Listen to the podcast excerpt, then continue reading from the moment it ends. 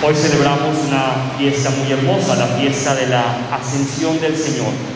Esta fiesta para todos nosotros es una invitación directa por parte de Jesús a una realidad, a la realidad de caminar en nuestra vida enfocando todos nuestros esfuerzos, todas nuestras ilusiones, todos nuestros problemas, todas nuestras enfermedades, todas nuestras ansias, ¿hacia dónde? Hacia el cielo. Jesús nos precede en la entrada gloriosa al cielo. Hay una parte de nosotros que en la ascensión entra al cielo. Por primera vez en la historia de la creación entra la parte de la humanidad del hombre a formar parte de la eternidad. Jesús asciende al cielo en cuerpo y alma.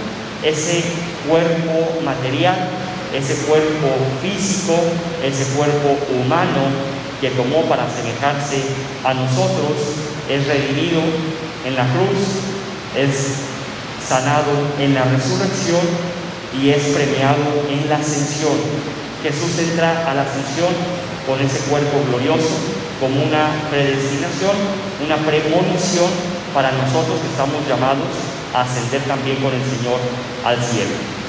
Hay dos escenarios en esta fiesta.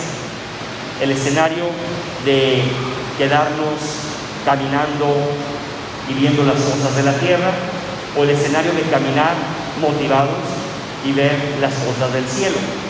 Vemos en las lecturas cómo a los apóstoles les pasa algo curioso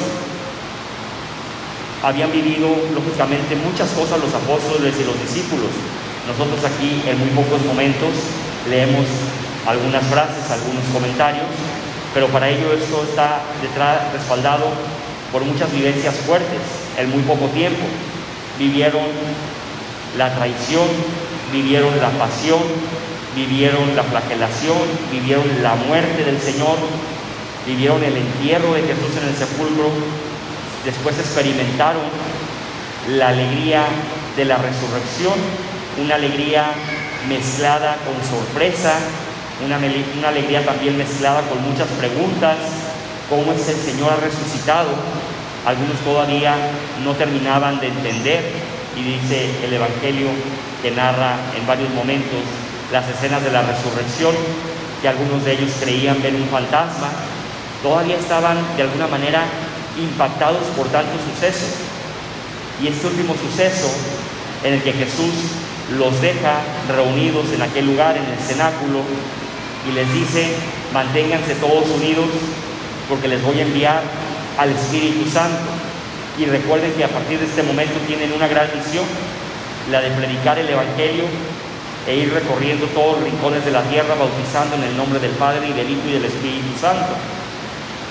Sin embargo, no terminaban de entender estas cosas y se quedan de alguna manera anonadados contemplando lo que estaba sucediendo, hasta que se les aparece un ángel, como vemos en la primera lectura, y les dice, Galileos, despierten, dejen atrás el estupor, dejen atrás la sorpresa, dejen atrás sus dudas e inicien esta gran misión que les encomendó Cristo resucitado. Y el Señor también nos manda a nosotros este mensaje en este tiempo de pandemia. Esta pandemia nos ha dejado a todos también de alguna manera impactados. Esta pandemia nos ha dejado a todos de alguna manera también concernados. También hemos experimentado tristeza y alegría. Tristeza de seres queridos que se nos han adelantado, tristeza también por algunos que se han enfermado, pero la alegría de también ver que las nubes y la oscuridad no son eternas, que también ha salido el sol, también hay signos de esperanza. Poco a poco hemos ido tomando la normalidad de nuestra vida. Y también, ojalá que poco a poco vayamos tomando la normalidad de nuestra fe.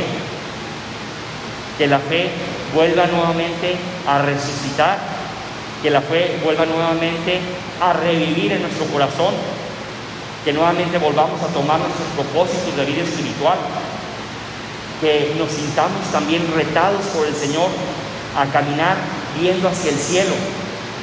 Ya hemos experimentado nosotros que cuando caminamos en la vida con el corazón hacia la tierra, ¿qué es lo que vivimos? Las cosas de la tierra. Cuando un hombre camina con la mirada y con su vida hacia las cosas terrenales, hacia los problemas, hacia las crisis, hacia tantas situaciones que nos toca vivir en estos momentos, nos quedamos con eso, con lo que la tierra nos ofrece, cosas pasajeras, tristes y triviales. Pero cuando nosotros damos la oportunidad a Dios de estar en nuestro interior, el Señor nos ayuda a vivir con una mirada nueva, la mirada que tuvieron los discípulos cuando vieron a Jesús subir al cielo, de aprender a ver hacia el cielo. Por eso en la misa constantemente se nos dice, levantemos el corazón. Y esa es una petición que tenemos que hacerle a Dios todos los días.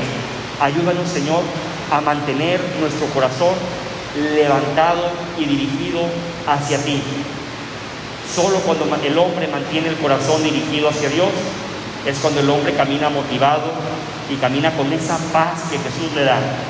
Cuando el hombre mantiene el corazón dirigido hacia la tierra, mm, se mantiene motivado y feliz con las cosas de la tierra y terminará en la tierra. El hombre que camina con el corazón hacia el cielo terminará en el cielo. Hoy mucha gente se dice que no tiene fe y lo respetamos. ¿Dónde terminan estos que no tienen fe? ¿Dónde terminan estos que son muchas veces agnósticos de comodidad? Terminan en la tumba, terminan muriendo como muere una planta o como muere un árbol. Simplemente pasaron sin ton ni son en la vida. El que vive con la fe en Cristo Jesús resucitado termina en el cielo, gozando de las cosas del cielo. Vamos a pedirle mucho al Señor en esta misa de la ascensión, que nos ayude a todos a examinar, como dice la segunda lectura, cuáles son los dones que el Espíritu Santo y que Dios te ha dado. Porque los dones en la iglesia son abundantes, nos dice el apóstol.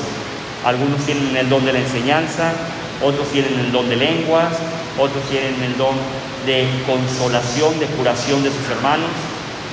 Vamos a preguntarnos cuáles son los dones.